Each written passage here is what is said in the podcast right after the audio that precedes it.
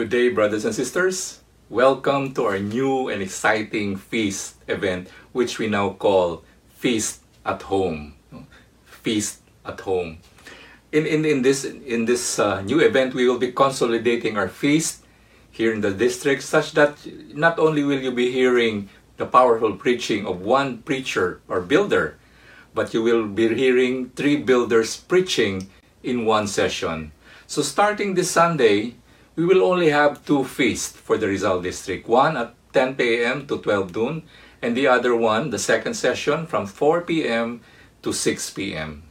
The first session will be composed of feast builders who were young once, ONCE. And the second session is composed of builders who are really the young ones. And today I have my fellow builders, brothers Godi and brother Nap, who will share God's word and message to you. So are you ready? Are you excited? If you're excited and ready, say yes in our comment box. But before anything else, I would like to to really praise our Lord. No? Even during this time of crisis, He has been there for us. He has protected us. He has provided for us. And He has taken care of us. And we know that He has been blessing us. Do you believe that you are blessed, brothers and sisters? If so, kindly comment and say, I am blessed, I am blessed, I am blessed. Amen. So, also, do we have any first time attendees here?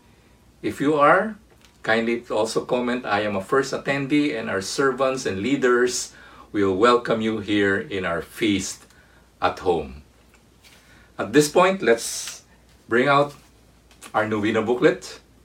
And all together, let's pray our declaration of abundance as we say, Today I receive all of God's love for me. Today I open myself to the unbounded, limitless, overflowing abundance of God's universe. Today I open myself to God's blessings, healings, and miracles. Today I open myself to God's word so that I become more like Jesus every day. Today I proclaim that I am God's beloved, I am God's servant, I am God's powerful champion, and because I am blessed, I am blessing the world. In Jesus' name, Amen.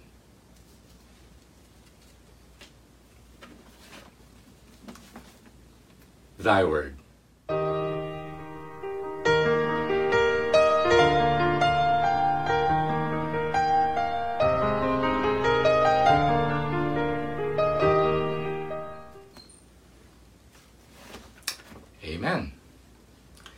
If you have someone beside you at home, brothers and sisters, kindly tap him or her and tell him, God will speak to you today. Welcome to Talk 8 of our series, Best Preaching Ever.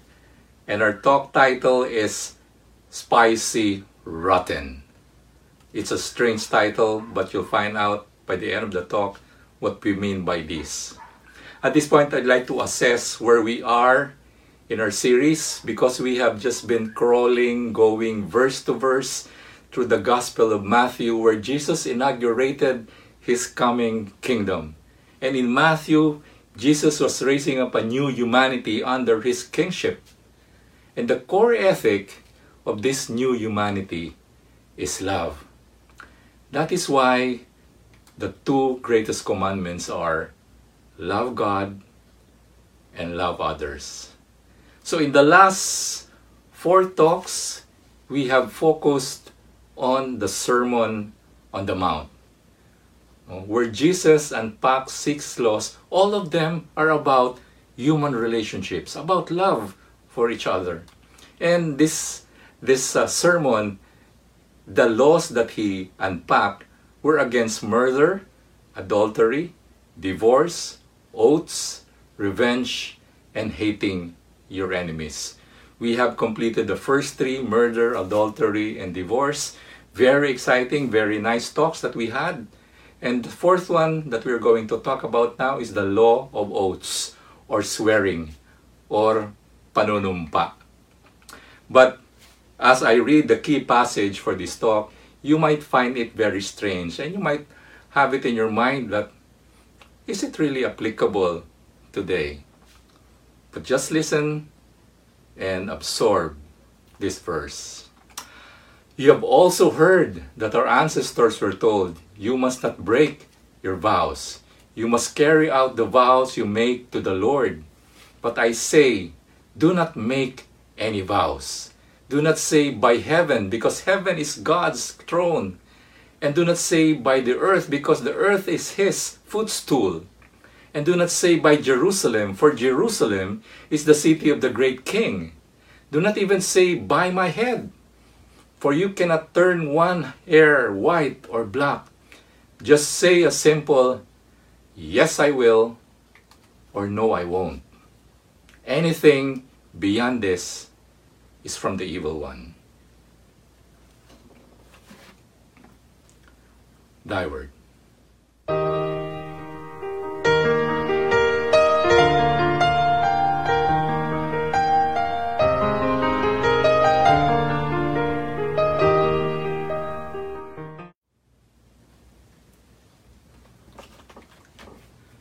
You know, in the New American Bible version, the first verse says, Do not take a false oath.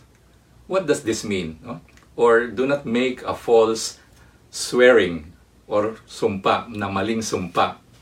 What Jesus is spotlighting here, brothers and sisters, is about our speech, what we say to others, because our relationship are affected by the words that we say to each other. Have you noticed today that words are cheap? Napakamura ng salita. Bakit nangyayari ito? Sa dami po ng fake news, hindi na po natin alam kung ano yung totoo at ano yung hindi. No? Lahat po ngayon, especially itong, itong sa COVID na to, ang daming eksperto. Hindi na natin alam kung ano, alin dito yung talagang tunay na eksperto at yung mga nag-eksperto-ekspertohan lang. No? So, as they say, talk is cheap or words are cheap. And they say that human beings They speak an average of 370 million words in their entire lifetime. Napakarami, oh, grabe. Pero may mga kilala nga akong tao, they can speak 10 times more than that average. But God's big question to us right now, brothers and sisters, is that do your words build your relationship or destroy them? Yung salita mo ba ay nakakabuti ng inyong relasyon or nakakasira? What do you think, brothers and sisters? Because in God's kingdom, in His new humanity that Jesus is raising up, sabi nga niya, our words are supposed to build our relationships. At this point, let us just pause for a while and we pray to God to bless us with the capacity to speak words that will create rather than destroy relationship. Join me in prayer, brothers and sisters. Father, you created the universe by the power of your words. Thank you for sharing with us this capacity for our words to also create our world. We repent for the times our words did not create but destroy. Anoint our tongues. Help us to always speak truth and beauty and love. In Jesus' name we pray. Amen. Today I'd like to preach on the message Live in the truth. Let's say that, brothers and sisters. Live in the truth. But at this point, I'd like to, pwede ba ako magkwento, mga kapatid? I'd like to tell this story about three students, grade school students. And their names are Billy, Bully, and brainy. You know, one day si Billy pumunta kay Bully at sinabi niya, Bully, ninakaw mo na naman yung sandwich ko, no? Eh sabi ni Bully, tum- tumingin sa kanya, hindi, hindi ako nagnakaw. No? Pero ikaw lagi nagnanakaw ng aking baon eh. Sabi ni Billy. Eh, kahapon yun eh. At saka, nung isang linggo pa yon. Pero ngayong araw, hindi ko ninakaw ang sandwich mo. Honest, honest. Hindi ko ginawa yon. Sinungaling ka, sabi ni Billy. At dahil maingay nga sila, biglang nagsilapitan yung mga kaklase nila. Ano? So, andun na, ang dami ng mga usisero at lahat eh, nagiging jury na. No? At lahat sila, naniniwala na si Bully guilty talaga. Dahil kilalang kilala na siya na sumisekwat ng mga baon ng kanyang mga kaklase. So, pretty soon, they were going to give him, in fact, bibigyan nga nila siya ng award, no? Ng Hall of Famer na sandwich thief. At dahil doon sa sinabi ni Billy, eh talagang na-corner na si Bully. No, alam niya, kailangan may sasabihin siya, pandepensa niya, pansangga niya sa sinasabi ni Billy.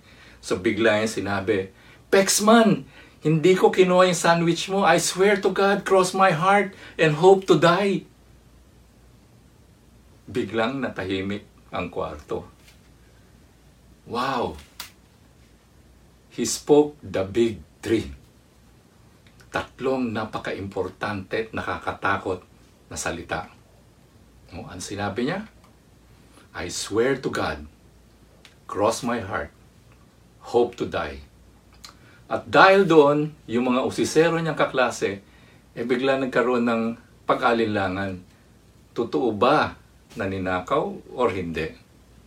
Baka naman nagsasabi si Bully ng totoo pero hindi kumbinsido si Billy. Sabi niya, ano yung sa, ano yung sa, ano mo, sa bulsa mo? No? Lumapit siya at kinuha niya yung sa laman ng bulsa niya. Yung pala, empty na blue sandwich bag. No? Sabi, ito, ito yung ginamit na wrapper ng mami ko, pambalot dyan sa sandwich na nawawala. Eh sabi ni Bully, hindi, Ganito rin naman yung ginawa ng binigay, ginamit ng mami ko para sa akin sandwich. So malamang ang mami mo at mami ko, parehong wrapper ang ginawa, ang ginamit. Totoo nga ang sinasabi ko, no? Sabi ni Bully. But by this time, the entire class, eh talagang kumbinsidong kumbinsido. Si Bully talaga ang nagnakaw. No? Napakababaw ng kanyang alibay. At siguradong sigurado sila, guilty siya. At nung talagang walang-wala na, biglang napasigaw si Bully.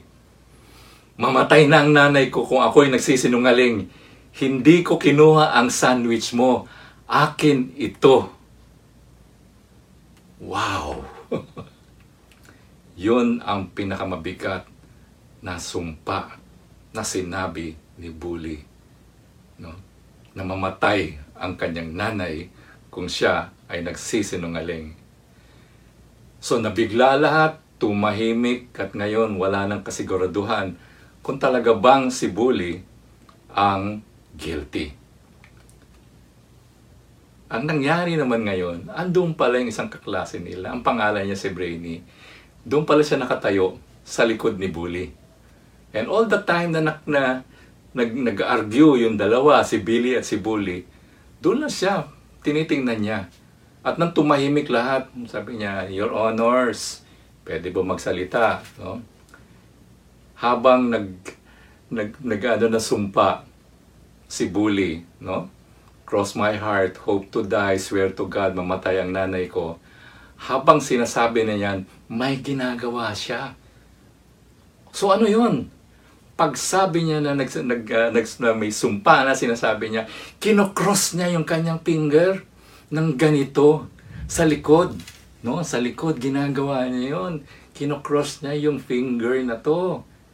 Sunong nalaman ng mga kaklase niya, biglang nagsigawan, Guilty! Guilty! Guilty! So wala nang kawala si, si Bully. Ang ginawa na lang niya, napangiti siya, sabi, Huh, ang sarap ng sandwich. Next week ulit ha, Brothers and sisters, let me explain that little snippet of the story no, of why bully, kung bakit niya kinocross yung kanyang finger. No?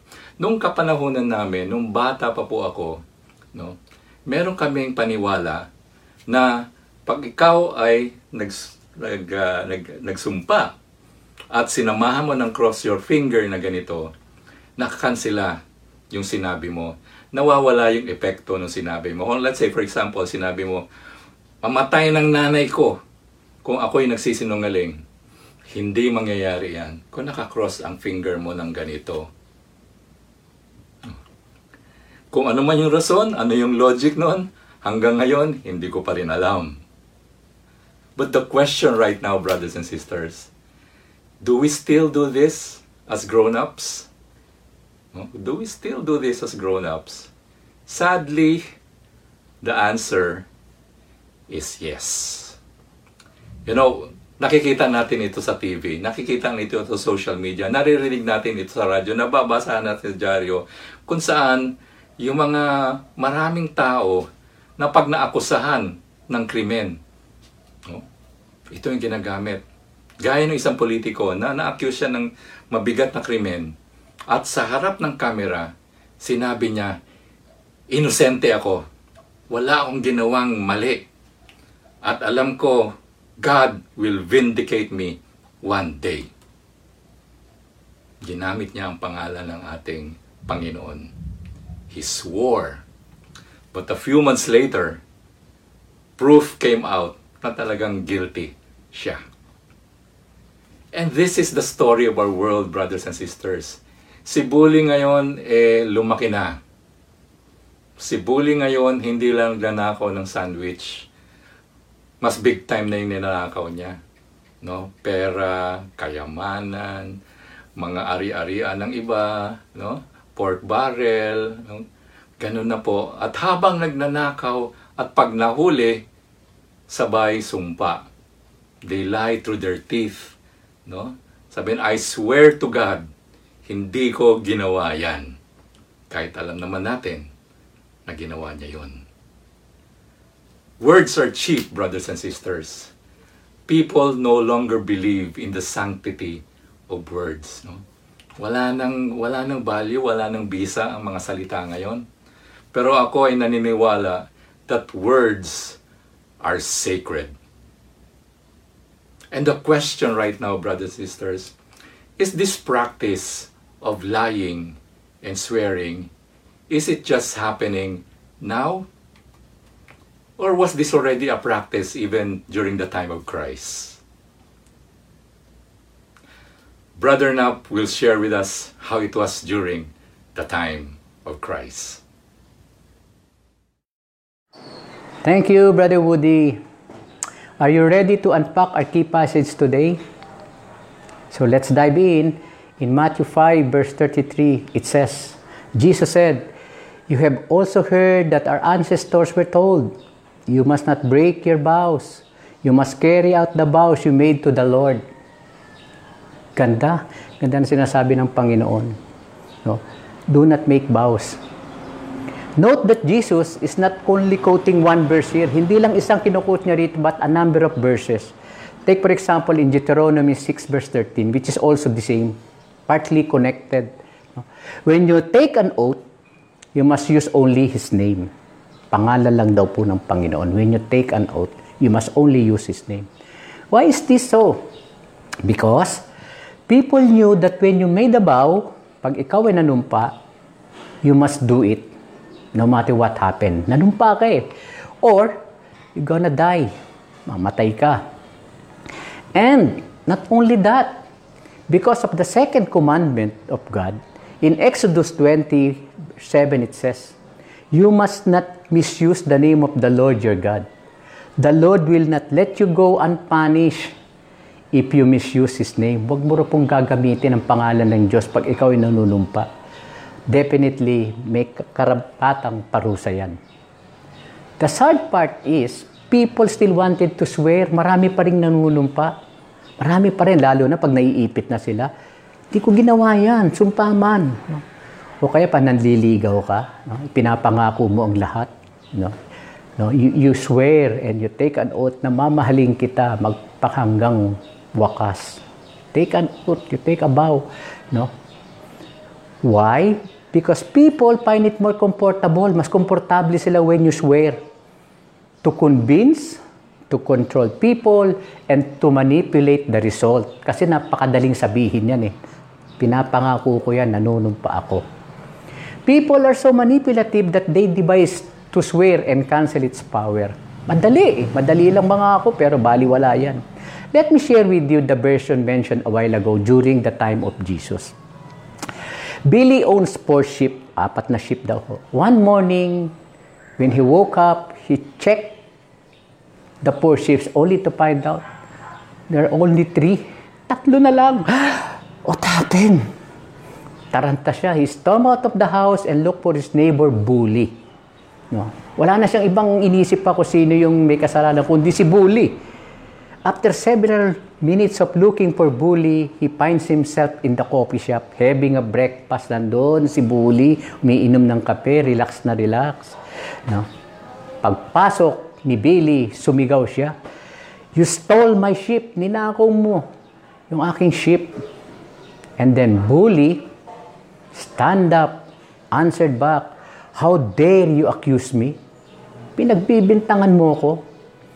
A lot of people are there. Yung mga human CCTV ba? Nandun sila eh, kumpul-kumpul. They're watching a live drama. Wow, grabe. Drama to, maganda to. No? Many believe in Billy. Maraming naniniwala kay Billy. Why? Because Bully had a bad reputation. Kilalang kilala si Bully na notorious sa kanilang lugar. Kinwento ni Billy, sabi niya, while it is still dark, I saw a man.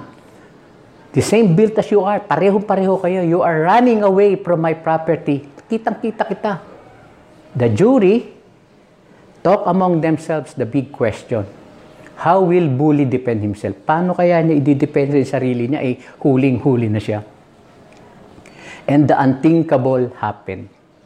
Guess what? Ano kaya ang ginawa ni bully? He climbed in the chair, tumayo siya, stretched out his arms, and declared, I swear by heaven, I swear by earth, I swear by Jerusalem, and I swear by my own balding head. Ay, naku. I did not take your ship. Di ko kinuha yun. The jury suddenly in silence and then talk among themselves. You heard that? Bully swore. He must be telling the truth. Baka nagsasabi ng totoo to dahil nanumpa eh. Remember the story a while ago that by crossing your fingers like this, you cancel its efficacy, di ba? That is what happening here, no? You know, in the olden days, centuries ago, the rabbis taught us or taught as long as a man doesn't swear by God's name, he is bound. He is not bound by the words. Pag ang tao daw nanumpa at hindi naman sa ngalan ng Diyos, it is not binding. Baliwala yon. More so, if you swear in the name of Jerusalem but not facing exactly the sacred city, it is not also binding. Pani.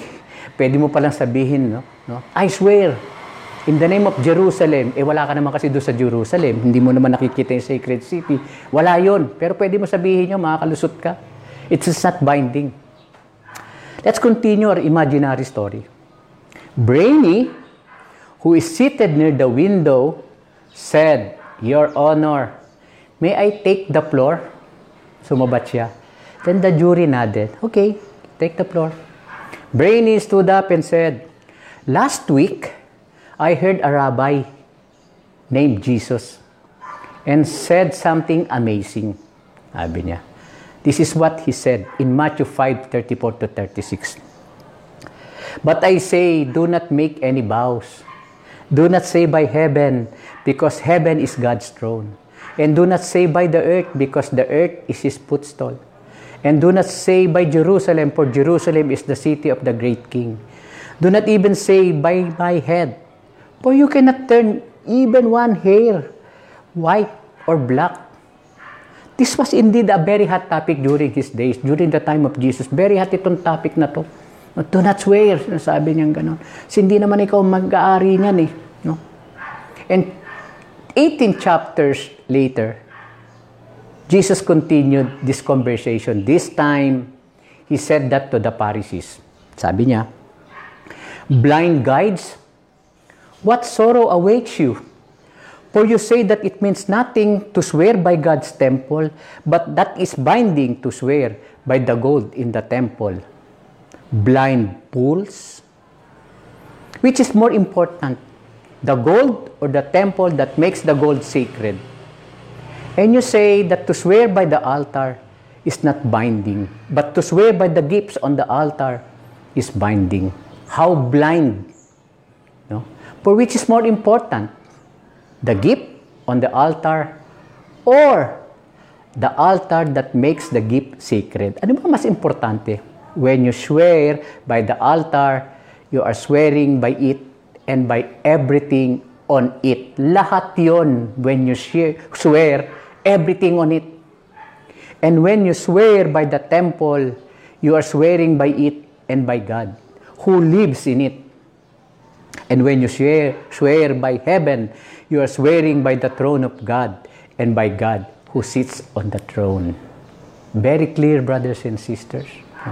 Making vows is not just as easy so that you can get away with every trouble that you are into. Hindi ganun kadali yon. But sad to say, a lot of people no, are doing this. Kawawa naman. So what's the solution in the story? Kila Billy, kila Bully, kila Brainy. Ano ba solution dyan? The solution in the story, you don't have to swear or make vows. You don't have. No? Your words should be your bond. Kung ano yung sinabi mo, yun na yun. Hindi ko ginawa ito, that's it. O ginawa ko ito, that's it. Huwag ka nang manumpa. No? You don't have to wear, swear or make vows. Hindi mo na dapat gawin yon. In Matthew 5.37, sinasabi dito, God is keep on reminding us, you just say a simple yes, I will, or no, I won't. Anything beyond this is from the evil one. Pag sumobra ka na ron at sin marami kang sinasabi just to manipulate, just to convince na hindi ikaw gumawa nun pero ikaw gumawa nun, that comes from evil one. You just, yes, I did it, or no, I did not. Ganun lang ang sasabihin mo. No? Do not say more than that. As simple as that. That is what the Lord taught us. No amount of spices can cover up a bad food. Wala. Kahit nakamo yung, yung panis na pagkain, nangihinayang ka, gusto mo pa rin kainin, gagawin mo, lalagyan mo ng mga kung ano-anong mga spices, maalat, manghang, may gata. Yes, hindi mo malalasaan yung pag mo na. Pero pagka pumasok na sa katawan mo yan, eto na yung problema mo. Katakot-takot na sakit ang aabutin mo. The same thing, brothers and sisters. No amount of sugar-coated words can cover your lies. Wala. Lalabas at lalabas ang katotohanan. I remember the Rotary Club's four-way test. It says, Is it the truth? Is it fair to all concerned? Will it build and better friendship? Will it be beneficial to all concerned? I guess, brothers and sisters, nakikita nyo to in some corners, sa bawat bayan, may mga Rotary Club doon, na parati natin nakikita yung four-way test na yan. Alam mo, napakagandang palatuntunan sa buhay. Napakaganda. No? For short, as sinasabi lang sa atin dito, think before you talk. Kasi hindi mo nang bababawi yon. It will be taken against you pag sinabi mo na yan. At pag ikaw is back against the wall, marami ka nang sasabihin. Mangangako ka na riyan, manunumpa ka na riyan, na hindi mo naman kaya. For this talk, brothers and sisters, we can also ask ourselves, as we are we consistently truthful? Lahat ba ng sinasabi natin makatotohanan? There are four top questions that we need to answer. Apat po. No? But I'm warning you that the questions are hard-hitting. Very hard-hitting po yung tanong. I also ask myself itong apat na tanong na to. And guess what?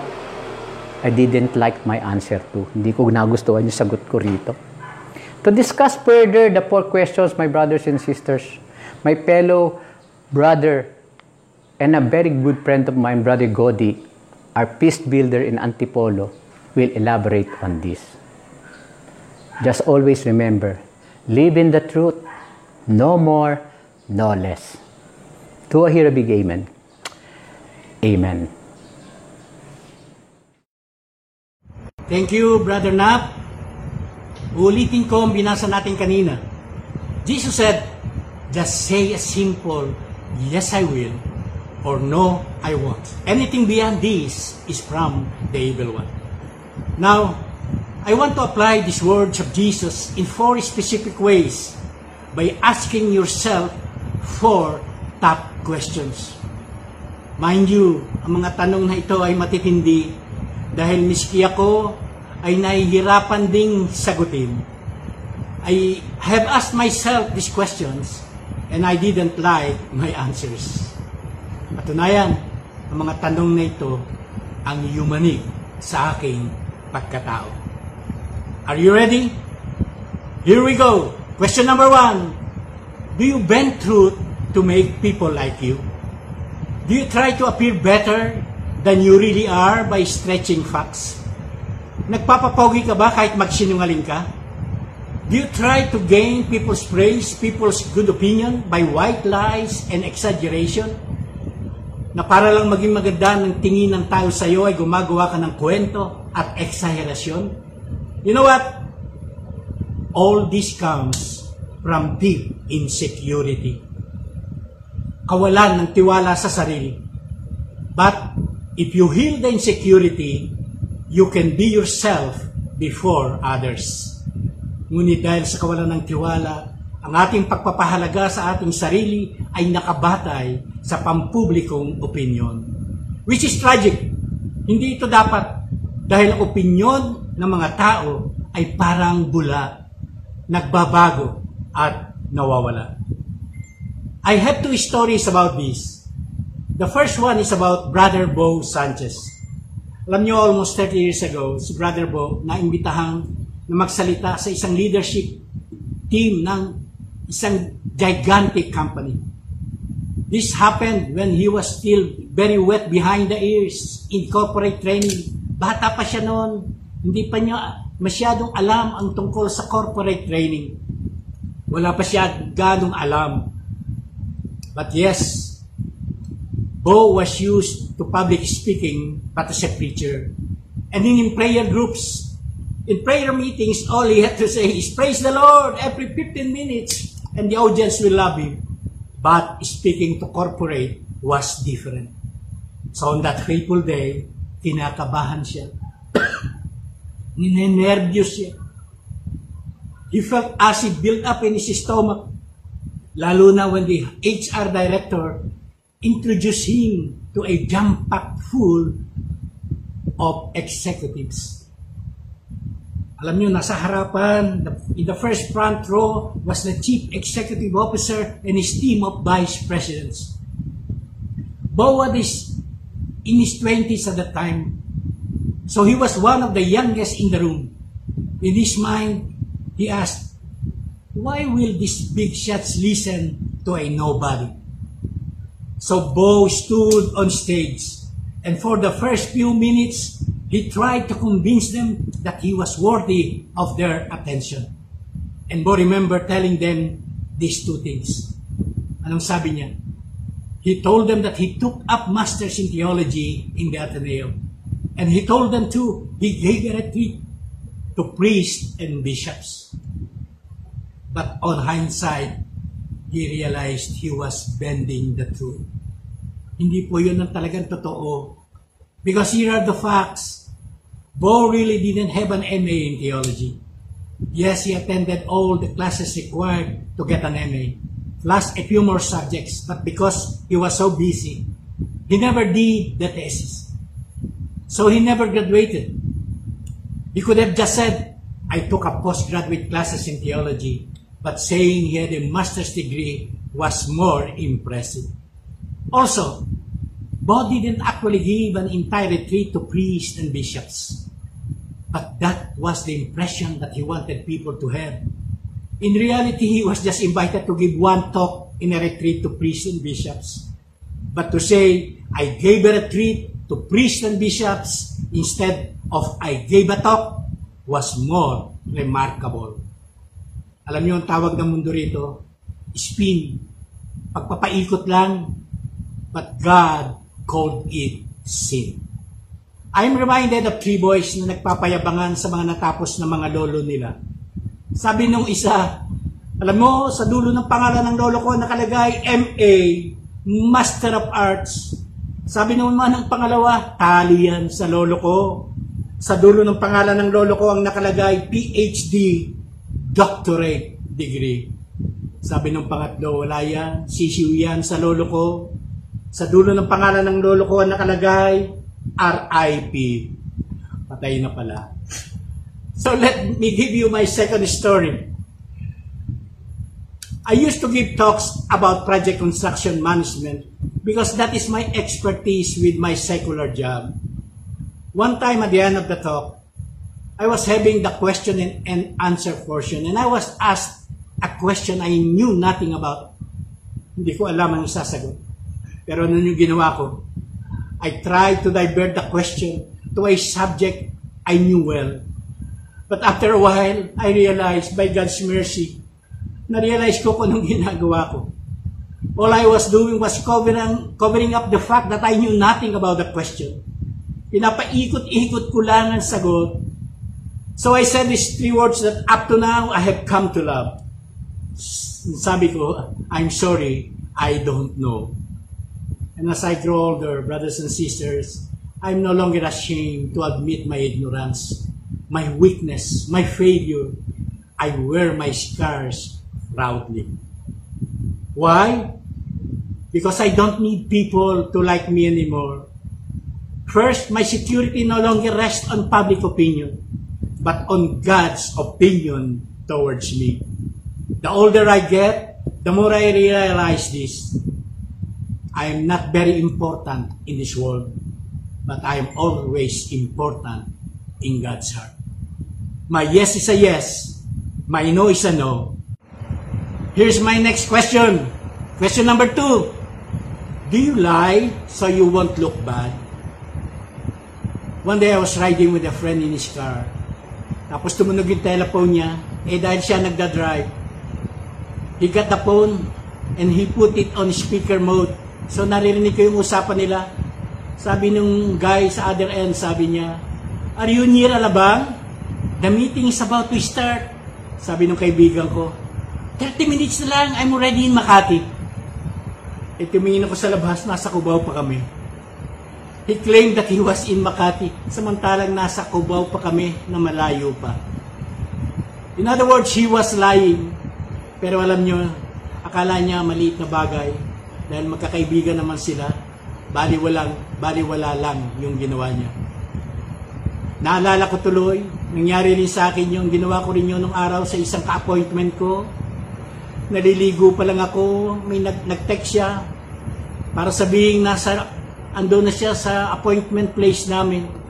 Tapos tinatanong niya, nasaan ka na? Nag-text back naman ako, lapit na, on the way na ako. Naliligo pa lang, on the way na. Palagay ko, ginagawa niyo rin yun. Ano? Sounds familiar, di ba? The third question is similar, but the issue goes deeper than just lying. Question number three. Can people trust your commitment? I think this is typical to us Filipinos. Alam nyo, when someone is inviting us to an event, at alam natin na hindi ka naman pupunta, pero anong sinasabi, na, sinasabi natin kadalasan?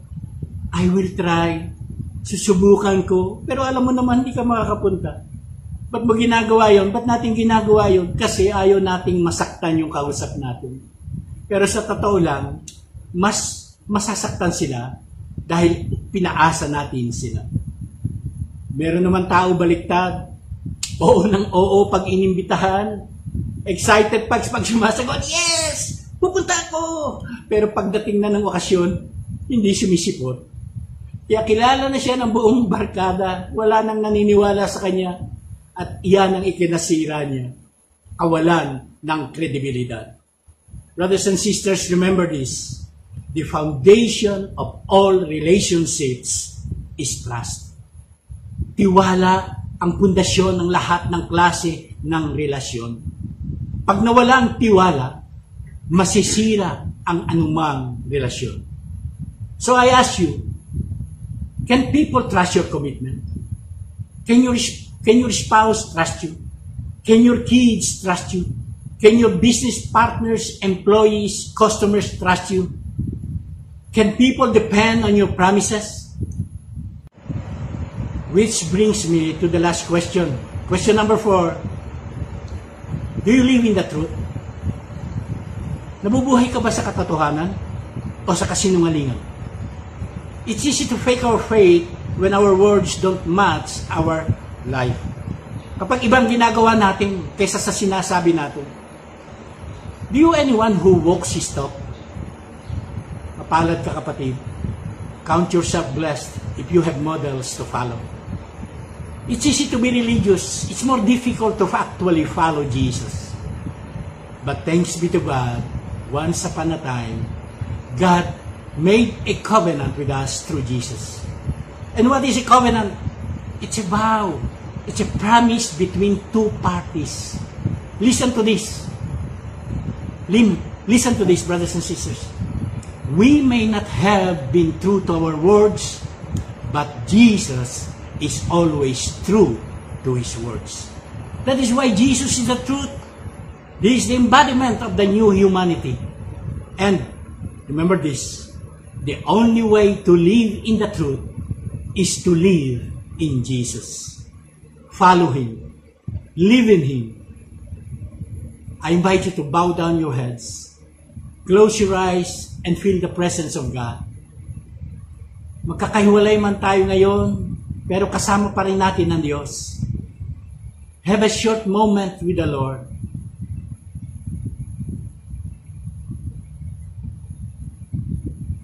Father God in heaven, maraming salamat sa patuloy na pagbibigay mo ng pagpapala sa amin sa kabila ng aming mga kasalanan, sa kabila ng aming pagkalimot sa iyo.